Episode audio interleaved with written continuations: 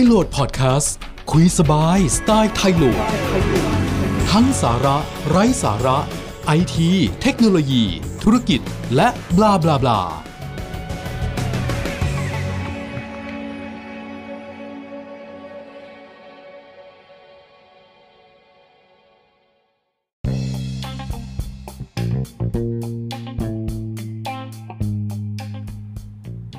ฟีเจอร์เจ๋งๆ ใน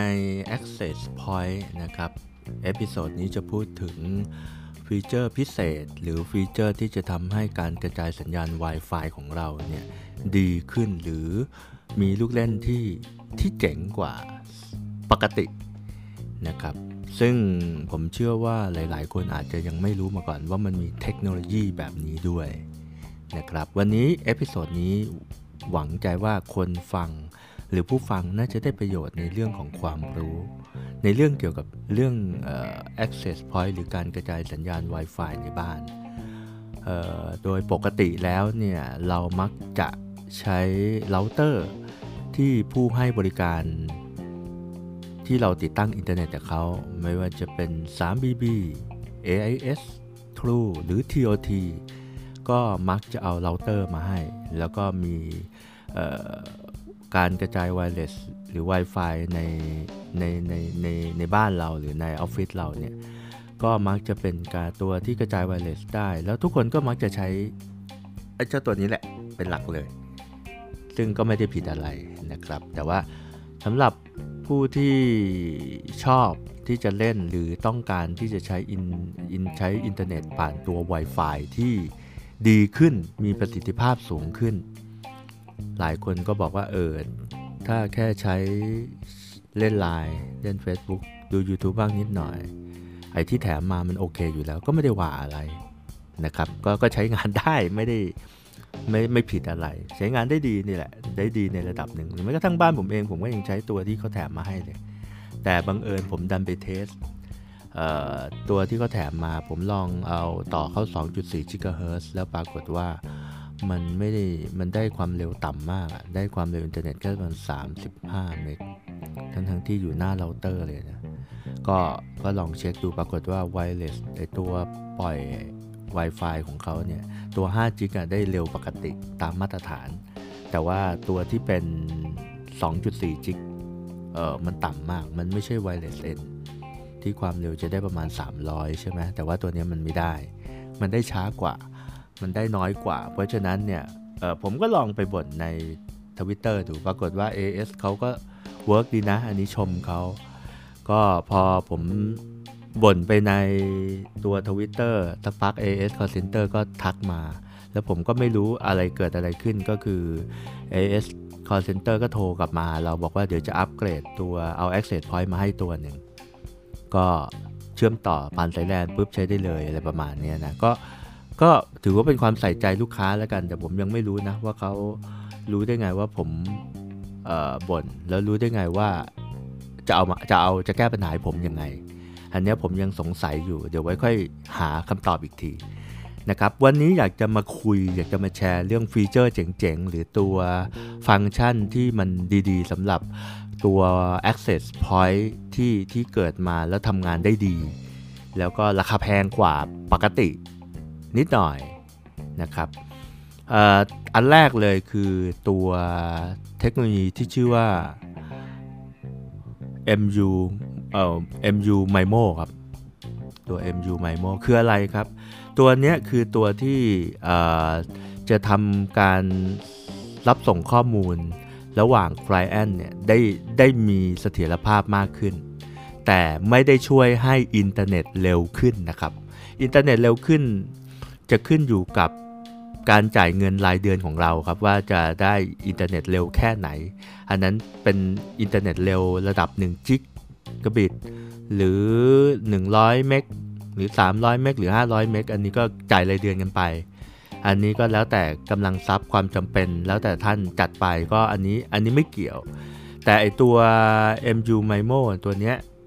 Multi User Multi Input Multi Output นะเป็นชื่อเทคโนโลยีเขาเนี่ยถ้าจะให้เปรียบให้เหมือนเห็นภาพเลยก็คือสมมติว่าท่านผู้ฟัง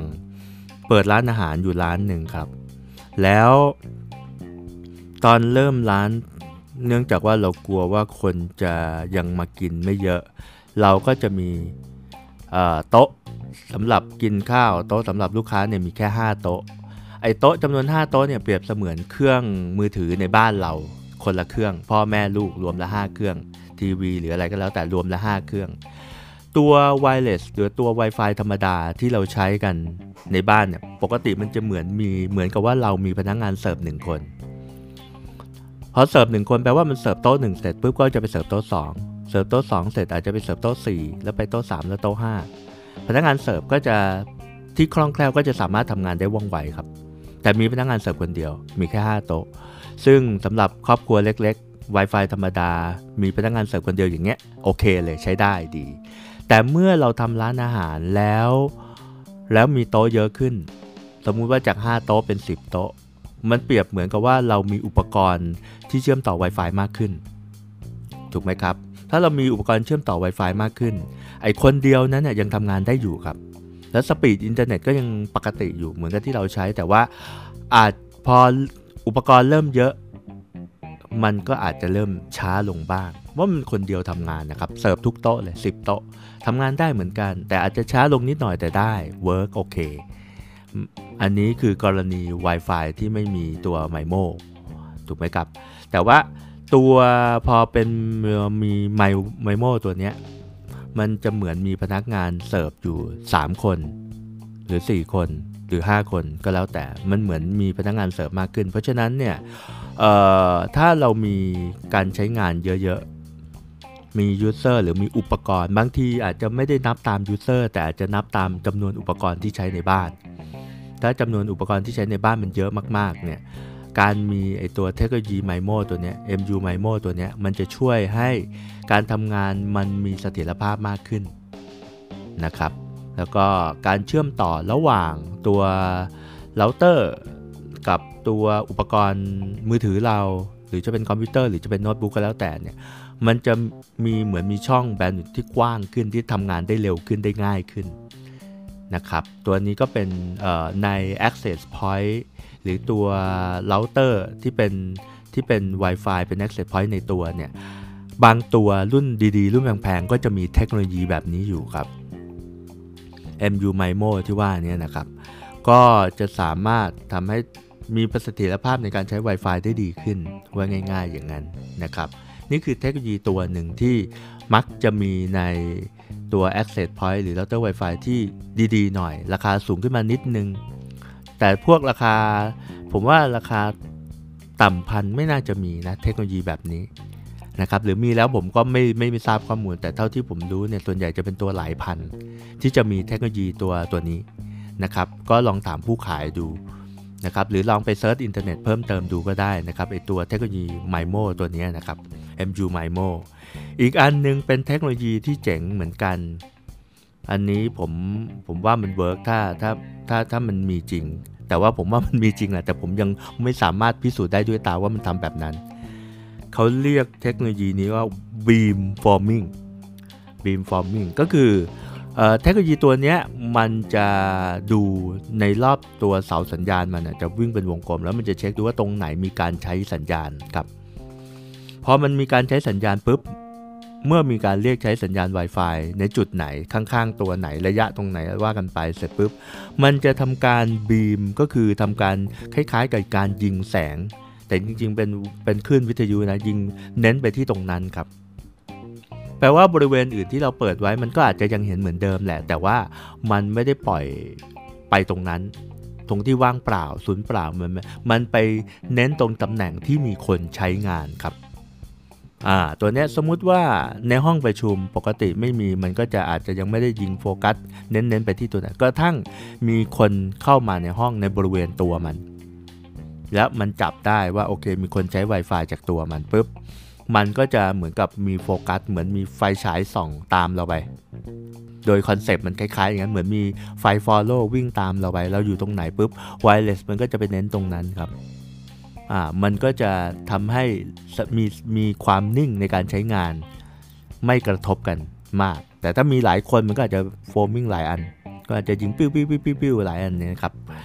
ก็อันนี้ก็จะมีในเทคโนโลยีที่ในตัว access point หลาย ๆ ตัวที่ดีๆ มีคุณสมบัติที่โอเคเนี่ยมักจะมีลูกเล่นตัวนี้อยู่นะครับ อีกอีกฟังก์ชันหนึ่งหรืออีกฟีเจอร์หนึ่งนี่กรณีที่เรามี access point มากกว่า 1 ตัวในบ้าน มีตัวกระจายสัญญาณ Wi-Fi มากกว่า 1 ตัวในบ้าน การที่เรามีอย่างเงี้ยบางทีในองค์กรใหญ่ๆเนี่ยมักจะอาจจะมีตัว access point มากกว่า 2 ตัวมากกว่า 3 ตัว มันจะมี 3 ตัวเนี้ยโดยปกติถ้าเป็นในบ้านเราเนี่ยมี 2-3 ตัวเราก็ต้องเข้าไปเซตทีละตัวถูกไหมครับ เข้าไปเซตทีละตัวว่าโอเค ตัวที่ 1 ชื่ออะไร ตัวที่ 2 ชื่ออะไร ตัวที่ 1 ไปอยู่ชั้น 3 ตัวที่ 2 ไปอยู่ชั้น 1 อะไรเงี้ยนะครับ หรือตัวที่ 1 อยู่ชั้น 1 ตัวที่ 2 ไปอยู่ชั้น 3 สมมติที่บ้านมี 5 ชั้น นะครับ ก็อยู่เว้นชั้นกันก็น่าจะโอเคอยู่ ถูกไหมครับ ซึ่งก็ต้องมานั่งเซตกัน แต่ว่าพอมันมีระบบที่เรียกชื่อว่า controller ตัว access point controller ตัวนี้มันจะสามารถจัดการแบ่งพื้นที่ในการให้บริการกันได้ ก็เราตั้งไว้นะครับ ก็คืออาจจะตั้งชื่อเป็นชื่อเดียวกันนั่นแหละ ให้ตั้งเป็นชื่อเดียวกัน เสร็จแล้วก็ให้ตัว controller เนี่ยเป็นตัวจัดการว่า User ถ้าอยู่ชั้น 2 ให้ไปใช้ถ้าอยู่ชั้น 1 ให้ใช้ Access Point ตัว 1 นะ อย่าเสร่อขึ้นไปใช้ไว Access Point ตัวที่ชั้น 3 นะ อย่าไปให้ใช้ตัวที่ชั้น 3 ให้ไปใช้ตัวที่ชั้น 1 ชื่อเดียวกันให้เป็นชื่อเดียวกัน และให้ใช้ตัวที่ 1 เพื่อคือการที่เราอยู่ชั้น 1 แล้วไปใช้ access point ที่อยู่ชั้น 3 เนี่ย มันเหมือนอยู่ปลายสัญญาณกับพออยู่ปลายสัญญาณมันก็จะมีปัญหาใช้ได้มั่งไม่ได้มั่งโหลดสำเร็จมั่งไม่สำเร็จมั่งพอมันมีระบบ controller ตัวนี้มันจะเป็นตัวควบคุม คอยสั่งการให้ตัว access point แต่ละตัวทำงานในพื้นที่ที่กำหนดไว้นะครับสามารถจัดการได้แล้วตั้งชื่อให้ตั้งชื่อตัวเดียวกันหมด เลยก็ได้ หรือจะตั้งชื่อแยกกันก็ได้ครับ บาง access ตัว controller บางตัวสามารถตั้งได้เลยว่า สมมติว่ามีมี access point อยู่ 10 ตัว แต่ละตัวอยู่โซนไหน แล้วก็mark ไว้ mark ไว้ แล้วก็ให้ทำงานปกติไป แล้วก็เมื่อตัวที่อยู่ในห้องประชุม ตัวเดียวกันนี่แหละ แต่สามารถตั้งชื่อ Wi-Fi ได้อีกตัวหนึ่งขึ้นมา คือปกติอาจจะเป็นชื่อของบริษัทเราปุ๊บ แต่ว่าในห้องนั้นอะบางทีมันจะต้องมี guest หรือมีแขกรับเชิญ มีคนที่มาประชุม หรือมีเซลล์มา present จากข้างนอก อาจจะจำเป็นต้องใช้ Wi-Fi และเราไม่อยากให้เขาใช้ Wi-Fi ที่สามารถเข้ามาในระบบการทำงานของเราได้ เราอาจจะตั้งชื่อว่าเป็น guest Wi-Fi สำหรับผู้เยี่ยมผู้ที่มาใช้ชั่วคราวแบบนี้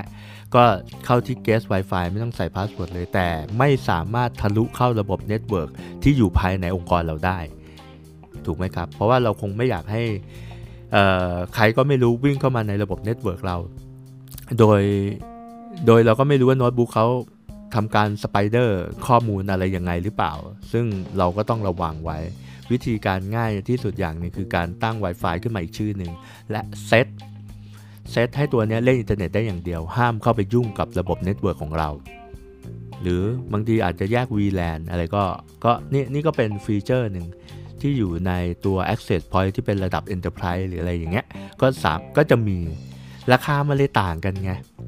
Access Point ตัวหลับระดับต่ำพันมันก็เป็นแบบหนึ่งอาจจะไม่มีลูกเล่นเหล่านี้ หรือ Access Point ตัวละ 3-4พันมันก็อาจจะมีมี MU MIMO อาจจะมี Beamforming มีเทคโนโลยีที่ว่าไปหมดทั้งหมดเนี้ยอาจจะมีแล้วก็ได้นะครับ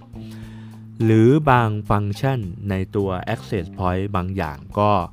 ก็สามารถจะทำตัวบางตัว ตัวตัวที่ระดับ Enterprise Grade เนี่ยที่เราเห็นตามห้าง ตัวแบนๆอยู่บนเพดานห้าง พวกนั้นเนี่ยอุปกรณ์พวกนั้นรองรับการทำงาน 24 ชั่วโมง เปิดไปตลอดได้หลายปี ไม่ต้อง restart ก็ได้ครับ และมีการจัดการ user ได้ดี มีการจัดการระบบ wireless ได้ค่อนข้างดี การเซตยุ่งยากนิดหน่อย แต่ถ้าเซตแล้วมันจะนิ่งและอยู่ยาว พวก access point ที่เป็นระดับ enterprise grade มันก็จะทนทานอยู่ได้นานตัว Enterprise Gate หรือตัวอะไรเนี้ยมันไม่ได้ยิงแต่ลานสัญญาณได้แรงกว่านะครับ มันไม่มี access point ตัวไหนที่มันยิงจากชั้น 1 ทะลุชั้น 10 ได้ภายในตัวเดียว มันไม่มีครับ ต่อให้มันมีโดยเทคนิค แต่มือถือของเราก็รับได้แต่อาจจะส่งกลับไปไม่ได้ครับ เพราะมันจะต้องมีขารับขาส่ง ขาส่งกลับไปถ้าไวเลสมันไกลกันมาก ๆ ตัวมือถือเรากำลังส่งอาจจะไม่พอ มันไม่พอหรอก ชั้น 1 กับชั้น 10 ไม่มีทางเจอกันแน่นอนนะครับไม่มี access point point ไหนที่ทะลุทะลวงแต่อาจจะมีประเภทของ access point ที่สำหรับ indoor กับ outdoor ตัว indoor access point ตัวที่เป็น indoor ก็คือเน้นเรื่องการทะลุทะลวงได้ สัญญาณจะเข้ม แล้วแต่ก็ยังวิ่งอยู่ในระยะ 30 เมตร ระยะทำการเขารอบตัวทั้งบนล่างซ้ายขวา แต่ถ้าปรับเสาก็รอบบนรอบเสาครับ หลักคิดของการกระจายไวเลสเนี่ยวนรอบเสาครับ เพราะฉะนั้นถ้าเราทำเสานอน แล้วเอียงเสาให้เป็นแนวแนวนอน มันจะเป็นขึ้นลงครับ แต่ถ้าเราทำเสาให้เป็นแนวตั้ง มันจะไปซ้ายขวาหน้าหลัง เรา เพราะฉะนั้นมันจะวนไปรอบเสา การวางเสาก็เป็นสิ่งสำคัญ การหาตำแหน่งวาง access point ควรจะวางในจุดที่อยู่ตรงกลางโล่งๆนะครับ เพราะว่าการกระจายไวเลสเนี่ยไม่ชอบไม้ไม่ชอบกระจก ไม่ชอบอลูมิเนียม ไปมันทะลุห้องได้ครับ แต่ว่าสัญญาณจะดรอปลงพอสมควรเลยดิdrop ลงแบบเห็นเลยนะครับ เพราะฉะนั้นเนี่ยการวางระบบ access point หรือตัว Wi-Fi ในองค์กรเนี่ยจำเป็นจะต้องออวางให้ cover ทุกจุด ปัญหาในองค์กรไม่ค่อยมีหรอก เพราะว่าส่วนใหญ่ผมมักจะแนะนำอยู่แล้วว่าถ้าเป็นบริษัทของคุณทำธุรกิจที่ใช้ Wi-Fi ใช้อะไรเยอะ ๆ เนี่ย ผมมักจะแนะนำใช้อินเทอร์เน็ตเยอะๆ หรือใช้ network เยอะๆ ผมจะให้ใช้สายหมด Wireless มันมันได้แต่ว่ามันก็ไม่ค่อยชัวร์เท่าไหร่ แต่ปัญหาที่เราจะเจอเยอะคือตามโรงแรม ตามโรงแรม ตามโรงแรมเนี่ยส่วนมันใช้เยอะไงพอมันใช้เยอะถ้าเป็นโรงแรมขนาดกลางเนี่ยเขามองว่าซื้อ Access Point ดีๆ ไม่ไหว ก็เลยใช้ Access Point แบบบ้านๆ หรือบางทีก็ซื้อเราเตอร์ Wi-Fi เราเตอร์ผสม Wi-Fi ในตัวเดียวมา แล้วก็มามาให้บริการเราก็ใช้ Wi-Fi ได้เล่นอินเทอร์เน็ตได้เหมือนกัน แต่ความคงทน มันไม่มีทางทนเท่า ตัวละพันสองคงไม่ไม่ไม่สามารถทนทานเท่า 20,000 หรือ 12,000มั้ง แต่มันก็ไม่แน่นะ บางทีถ้าระบบไฟเนียนๆ มันก็อาจจะอยู่ได้ยาวๆ พอๆ กันก็ได้ ขึ้นอยู่กับความจำเป็นในการใช้งานละกันนะครับ การตั้งชื่อต่างๆ หรือบางทีก็จะมีการเทคนิคตัวหนึ่งของ wireless เขาเรียกว่า Mesh Wi-Fi อันนี้ก็เป็นเทคโนโลยีที่เพิ่งมาได้ไม่กี่ปีนี้เองนะครับ Mesh Wi-Fi คืออะไรใช้ในบ้านได้ดีนะ คือสมมติว่าเราเตอร์ตัวกลาง ตรงต้นทาง แล้วก็เราก็ซื้อไอ้เจ้า Mesh Wi-Fi ตัวนี้สมมติ Mesh Wi-Fi ต่อตรงกับเราเตอร์ แล้วเราปิด Wireless ในเราเตอร์ทิ้งไปหมดเลยนะปิดแล้วเราเปิดตัวนี้ขึ้นมาปุ๊บตัวนี้มันจะมีตัวสัญญาณ 5G ด้วย ที่ความเร็วสูงประมาณ 800 เมกหรือ 1,000 อะไรก็แล้วแต่หรือพันกว่าก็ได้นะครับ เสร็จแล้วตัวเนี้ย ถ้าเราซื้อตัว Mesh Wi-Fi ที่มีอุปกรณ์ 2-3 ตัว ก็คือเป็นตัวเราตัว Access Point 2-3 ตัวที่เป็น Mesh Wi-Fi กันเนี่ย มันจะสามารถเอา Access Point อีกตัวหนึ่งอะไปวางในจุดที่ที่เราต้องการจะให้กระจาย Wi-Fi แล้วตัวมันจะสามารถวิ่งเชื่อมมาที่ตัวแรก แล้วตัวมันอาจจะสมมติว่ามันมี 3 ตัวครับ ตัวที่ 1 ก็จะเชื่อมทั้งตัวที่ 2 และตัวที่ 3 ให้สามารถใช้อินเทอร์เน็ตได้ ตัวที่ 3 ก็จะเชื่อมทั้งตัวที่ 1 และตัวที่ 2 ตัวที่ 2 ก็จะเชื่อมทั้ง 1 และ 3 มันจะเชื่อมกันเป็นใยมังมุมครับ โดยผ่านคลื่น 5G ซึ่งความเร็วสูง พอตุเป็นอย่างนี้แล้วเนี่ยแล้วมันก็สามารถรับสัญญาณเป็น 5G แล้วก็ปล่อยออกไปเป็น 5G ได้เนี่ยแปลว่าในแต่ละห้อง ซึ่งปกติความถี่ 5G ใน5 GHz นะครับ ตัวความถี่5 GHz เนี่ย มันมักจะไปได้ไม่ไกล มันทะลุทะลวงไม่ได้ แต่มันแบนด์วิดที่กว้างทำให้มันวิ่งได้เร็ว ไอ้เบื้องหลังตรงนี้แหละมันทำเอามาเชื่อมกันเป็น wireless 5G ตัวเนี้ย มันก็จะทำให้เชื่อมต่อได้อย่างรวดเร็วนะครับ มันเป็นโดยที่เราแทบจะไม่ต้องไปเซตอะไร เพราะว่าตัว Mesh Mesh Technology ตัวเนี้ย M E S H นะครับ ตัวเนี้ยก็มันจะทำการเชื่อมกันเอง อืม ตัวนี้น่าสนใจนะ แล้วของจีนในราคาถูกก็เริ่มมีให้เห็นบ้างแล้ว ตัวที่ไม่ใช่แบรนด์หลักอะนะ ตัวที่ไม่ใช่แบรนด์ฮ่องกงอะไรอย่างเงี้ยนะครับ ไม่ใช่แบรนด์ฮ่องกงโทษที แบรนด์ไต้หวันก็ก็เริ่มมีบ้างแล้ว ก็ถือว่าใช้ได้ในระดับหนึ่งเลยทีเดียว ตัวเทคโนโลยีตัวนี้นะครับ ราคาเหรอ ราคาก็ประมาณ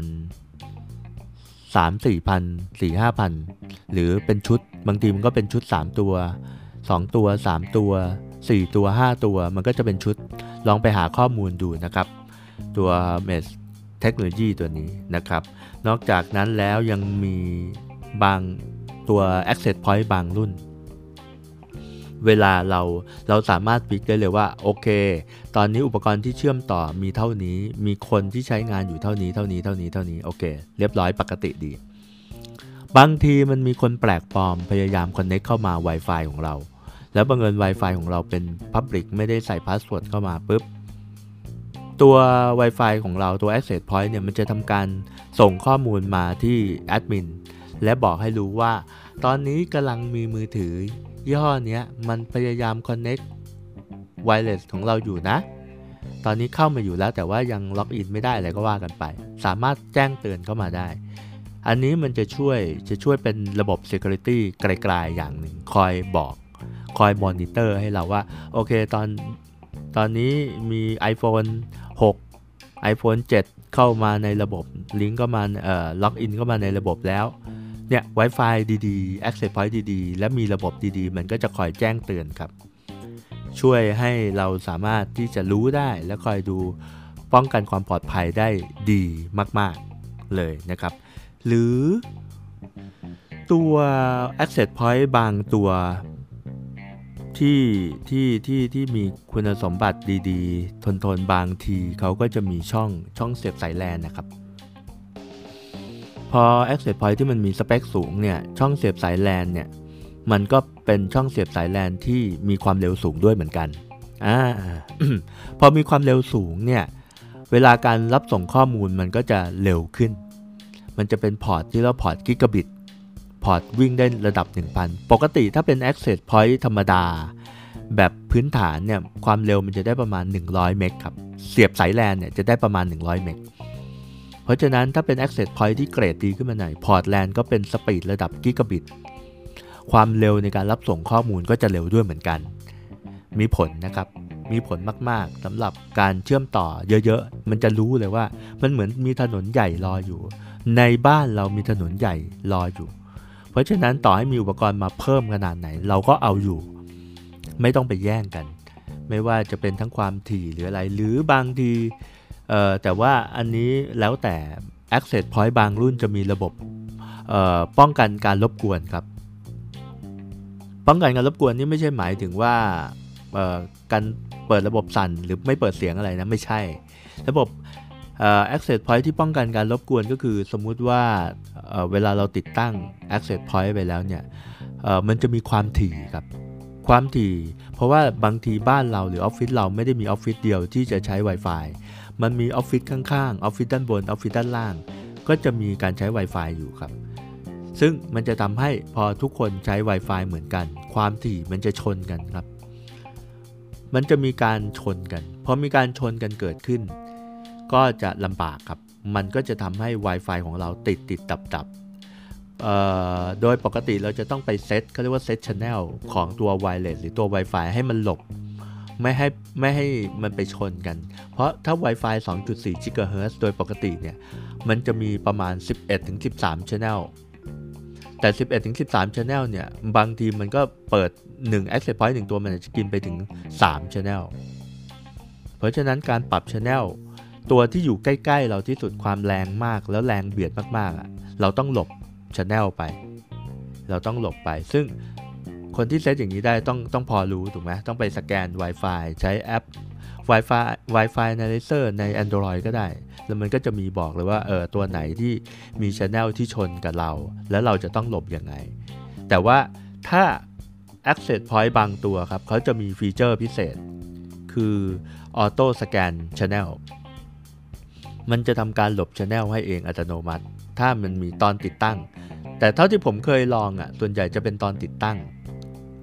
นะครับสมมุติว่ามันจะสแกนตอนนั้นอะปุ๊บปุ๊บปุ๊บเฮ้ย Channel 1 Channel 11เต็มไว้แต่ Channel 6เนี่ยโอเค มีคู่ต่อสู้น้อย มันก็เซตไป Channel 6ให้เองอัตโนมัติปุ๊บแต่ผมไม่แน่ใจว่าไอ้ฟีเจอร์เนี้ยมันจะสมมติวันหลังมันมีคนอื่นมาเบียดอีกอะแล้วมันจะหลบให้อัตโนมัติหรือเปล่า อันนี้ต้องแล้วแต่รุ่นต้องลองถามผู้ขายดู การที่ปรับ Channel อัตโนมัติเนี่ยมันจะช่วยให้อ่อไม่ต้องไปปวดหัวกับ Wi-Fi หลุดบ่อย ในออฟฟิศที่เป็นออฟฟิศ for rent หรือพวกออฟฟิศให้เช่าที่อยู่ใกล้ๆ กันห้องอยู่ติดติดติดติดติดกันเนี่ยบางทีจะเจอปัญหา Wi-Fi ชนกัน หรือบ้านที่เป็นบ้านที่เป็นทาวน์เฮาส์อะบ้านติดติดๆกันเนี่ย Wi-Fi เราบางทีเนี่ยอยู่ไปถึงต้นห้องอะต้นทางอะประมาณอีก 4 ห้องถัดไปยังเห็น Wi-Fi ของเราอยู่เลย ซึ่งอันเนี้ยมันก็จะกวนกันเนี่ยทุกบ้านมี Wi-Fi หมด ชนกันวินาศสันตโลแน่นอน เพราะฉะนั้นมันก็จะมีระบบปรับระบบ auto channel ในการปรับหาให้อัตโนมัติ หาว่า โอเคเอ่อ channel ไหนว่างก็เสียไปใช้ไป นี่คือ feature เจ๋งๆ ที่มีอยู่ใน Access Point หรือบางบางทีก็เป็นเราเตอร์เลยก็ได้นะครับ ก็ลองไปหาข้อมูลดูนะครับไป feature เหล่านี้มักจะอยู่ใน Access Point ที่ราคาสูงกว่าปกตินิดหน่อย 3-4พันขึ้นไป จริง ๆ มี feature ที่เยอะกว่านี้อีกมากนะครับ แต่วันนี้หมดเวลาแล้ว ขอบพระคุณที่รับฟังกันครับ สวัสดีครับ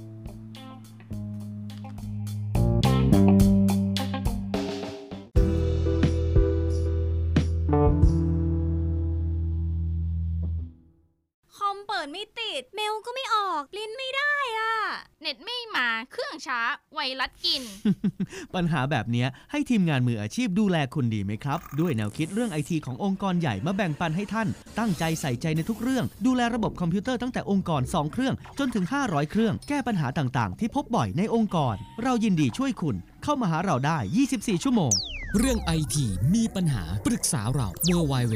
t h a i l o i n t h อีกหนึ่งบริการของบริษัท t h a i l o c o m